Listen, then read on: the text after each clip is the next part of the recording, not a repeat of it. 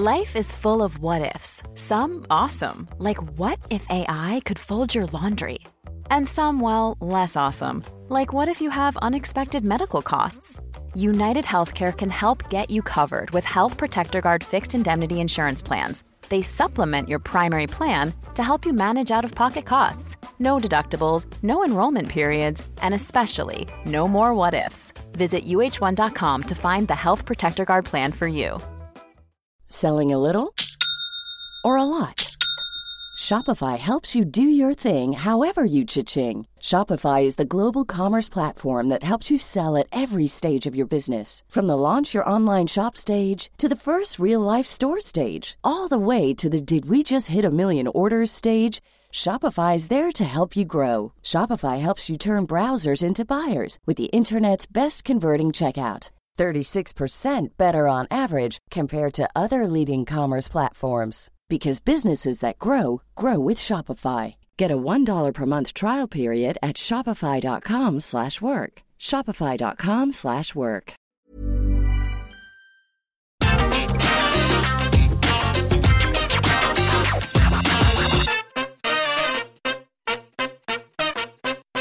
My friends, welcome to Ups and Downs for A E W Rampage, and just in case you haven't checked out SmackDown Ups and Downs, it is Halloween, so it's a Halloween episode, which means we have to dress up. So, I just went into my prop box and found a bunch of random costumes, and I'm a little bit worried because I look like a spangly burglar. But thank you for joining me as always, and we do have to talk about the latest episode of A E W Rampage and decide whether it was any good or decide whether it has ruined our lives, and we do this using the finger of power, and by giving the good bits an up and the bad bits a down. He wants to go, let's go. I just talked to my finger looking like this. My life is done.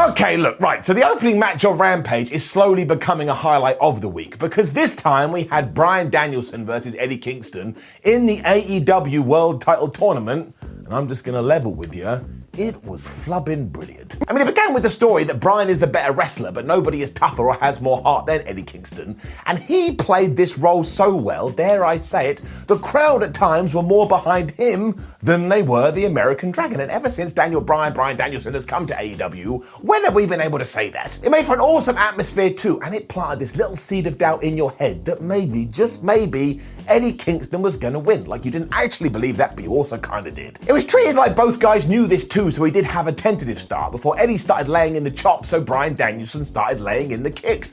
It then became wrestling tennis because you had punches and kicks and drop kicks and chops, which eventually ended with Eddie being knocked to the outside, and he was so pissed off that Bryan had got one over him, he started to pick up chairs and just march around like, oh, I'm really mad, I'm really mad. And as always, because it is Eddie Kingston, I totally believe that he was. Eddie then came up with a plan B, which was like, all right, I'm going to show this guy that I can out-wrestle him. And when this failed, we cut to Bryan Danielson, who genuinely looked pissed off that Kingston had even tried this, to the point he then started working over his arm. And I don't get how Danielson does this. He was just stomping on his elbow and just manipulating the thing as if this was real, but it is predetermined.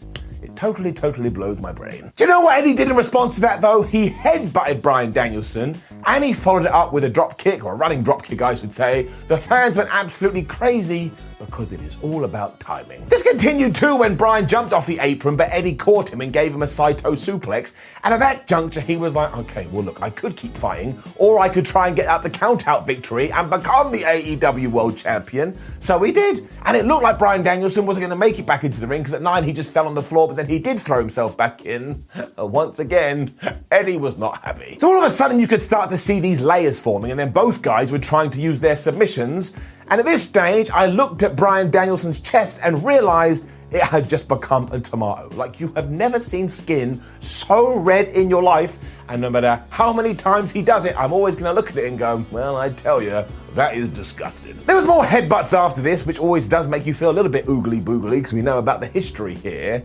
And then it built to a back suplex off the top rope. And never forget, this is two human beings going backwards and hoping not to land on their necks. It was properly, properly crazy. They then started delaying more strikes as if they hadn't done this already, and when Bryan Danielson applied the armbar but Eddie Kingston powered out of it, that's when I knew I was totally invested in this and I wanted to see where it was going to go. Amazingly, Eddie eventually did hit his spinning back elbow, but because he was so fatigued he took forever to go for the cover, so when he did crawl over to Bryan, he was ready and he locked in the triangle choke. Now Eddie Kingston was like, no, you're not going to do it, you're not going to do it, and he was just rummaging around like a crazy person. So Daniel Bryan started to elbow him right in the skull as if to say, damn it, you fool, submit, I've got you beat. And then in true like Undertaker Brock Lesnar fashion, Eddie just flipped off Bryan Danielson before he did pass out, and this meant he did loss. But was he a loser? No, he was not. And this is one of those great occasions where both guys come out feeling like even bigger stars. It does mean that Bryan Danielson is going through to the next round, and he'll probably make it to the finals too. And then we just hit the overdrive button on Eddie Kingston's character, because not only did he refuse to shake Bryan's hand, but he then stormed off to the backstage area. Because if you can believe it, we weren't done, because it was then time for Tony Schiavone to talk to C M Punk, but because Kingston was heading that direction, he just interrupted and he went ballistic at Mister C M Punk, and Punk was all like, well, this is very unprofessional, I'm very disappointed in you, I just saw you went to sleep, and if you keep doing this, my friend, you'll be going to sleep again. So that is absolutely shots fired, and surely it means we're now going to do Eddie Kingston versus C M Punk at Full Gear, which after what I've just seen is a match I'm desperate to witness. So honestly, as a bit of storytelling and as a match and as a segue from one bit to the next, this was nigh on perfect, to the point it doesn't just get an up, it gets the golden up. I mean, we achieved so much, and we did it in twenty-five minutes, to the point if you do have a spare half an hour, you've got to go and watch it.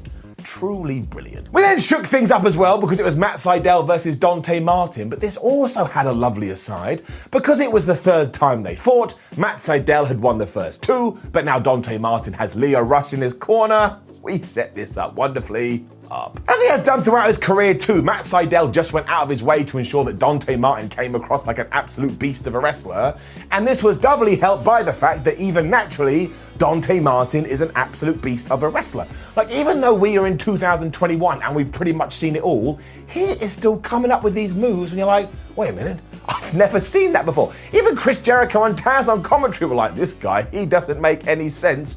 One day, he is just going to probably be the best wrestler in the world. It was also great because Rush on the outside was playing coach, and as I keep on saying, he's great on this role. And eventually, Dante Martin just did this moonsault to the outside. It was so, so ridiculous. If I tried that, I would land on my skull and I'd be dead. And if somebody ran a story, it'd be random YouTube bull guy meets his demise because he tries a stupid move. Dante Martin, boop, lands right on his feet. At this point, Matt Sydal thought, well, if he's not going to slow down, I'll make him slow down by applying this heel hook, and actually looked like he was going to rip Dante's foot off, but it didn't work at all. Martin got back to the top, but Sydal was able to reverse that into a Hurricane Rana. This was just a barrel of fun. Martin also carried this on when he flipped out of the Lightning Spiral, and that was like me trying to do hard maths. It didn't make any sense. And do you know how he won this? With a double springboard moonsault. A double springboard moonsault. I wouldn't even be able to do the double. He pulls it off like you just walk into the shop to get some bread. Effortless. And he got the one, two, three. This was also sold instantly, like, oh my gosh, he was able to do this because of Leo Rush. And when that guy turns on Dante Martin, it is going to be pretty damn good. We then had the weirdest face-to-face yet before we got to our main event. But my word, it was funny. But as it was Britt Baker versus Abaddon, Mark Henry was doing, hey man, let's talk to the competitors. And when he cut to Abaddon, she just went, and a bunch of blood came out of her mouth. And we came back to Mark, he just went, well, I don't think Abaddon has much of a comment. Who would react like that? If you saw it, you'd be like, oh my gosh, I'm getting out of here. But I'm so happy he did do this. I was just rolling. Britt Baker had her lines too, and she acted like she was completely put out by this, as you would be. You are literally about to fight someone who thinks they are the undead. This was a trick-or-treat street fight too, and I'm gonna level with you. In the first few minutes, I did think it was a little bit slow, and I was like, oh man, this isn't what I thought it was gonna be. But then we got to a point when Abaddon said, ha ha, I'm gonna get a chair, and my word, did this escalate. Because not only did she hit a senton on Britt Baker, who was laying under a chair, she then took this same weapon and she wedged it into the corner. She was then going to take the championship skull and just smash her into it, but instead Britt Baker was able to reverse it, and it was Abaddon that went flying into this steal. But as would be a huge part of the match, she just kept popping up like she was The Undertaker. I really, really like that gimmick. Jamie Hayter and Rebel were then getting involved, and that allowed them to set up a table, so Britt Baker went to give Abaddon a net breaker through it, and it didn't break. So then she then tried again with a suplex, and the table didn't break, and even I on my couch was going, ow, ow, my back, which makes no sense because I couldn't be more removed from this. I mean, my innards were just dying from this, and I was like, what is going on with that wood? But again, the truly best bit is that Abaddon no-sold all of this. The fans loved it, I loved it. And as I always say, if you're going to have a character, you're going to have a persona, and you buy in to this degree, I will come along for the ride. Thumbtacks then got introduced, and I was looking around going, wait a minute, this is just a free match on T V. What is going on? And of all the people, it was Britt Baker who went into these, because she got Uranagade right into the damn things. And as always, I can never handle it. It always looks disgusting. It always makes me feel like blah, blah, blah, blah, in my tum-tum. I can't believe that wrestlers do that, and fair play to her. Somehow that was only a two count, and Baker fought back by getting a chair and just throwing it right into her face. And then she got some of these tacks, and she put them in Abaddon's mouth. That's right, folks. Little drawing pins in your tongue region. Who the hell wants that? Baker then decided she would go for the lockjaw, but she was terrified about putting her hand in Abaddon's mouth, as you would be. And because she did stall, Abaddon just grabbed it and went, ah, rah, rah, and started to eat her hand. Baker's face was brilliant. It was like she was seeing a patient and their mouth was full of plaque. This is when Hayter and Rebel realized their pal was in trouble, so they just went full on with the shenanigans. Although it ended with Rebel having her face eaten. So we just went full-on zombies, and of course, because Abaddon was distracted, Britt Baker went, well, I know what I'll do. I'll use the most devastating move in all of sports and did the surprise roll-up into the thumbtacks, and she got the three. I don't care, man. I ain't ever going to get mad about that. I really like that finish, though, because talk about protecting this gimmick. And look, given that this was meant to be a Halloween match, they ticked all the boxes, but I will warn you, this is not for the weaker heart. Up. And because Rampage is only a sixty minute program, that was the whole thing. They always go for their three matches, and as ever, they just do the job, and as ever, I'm going to give it an up.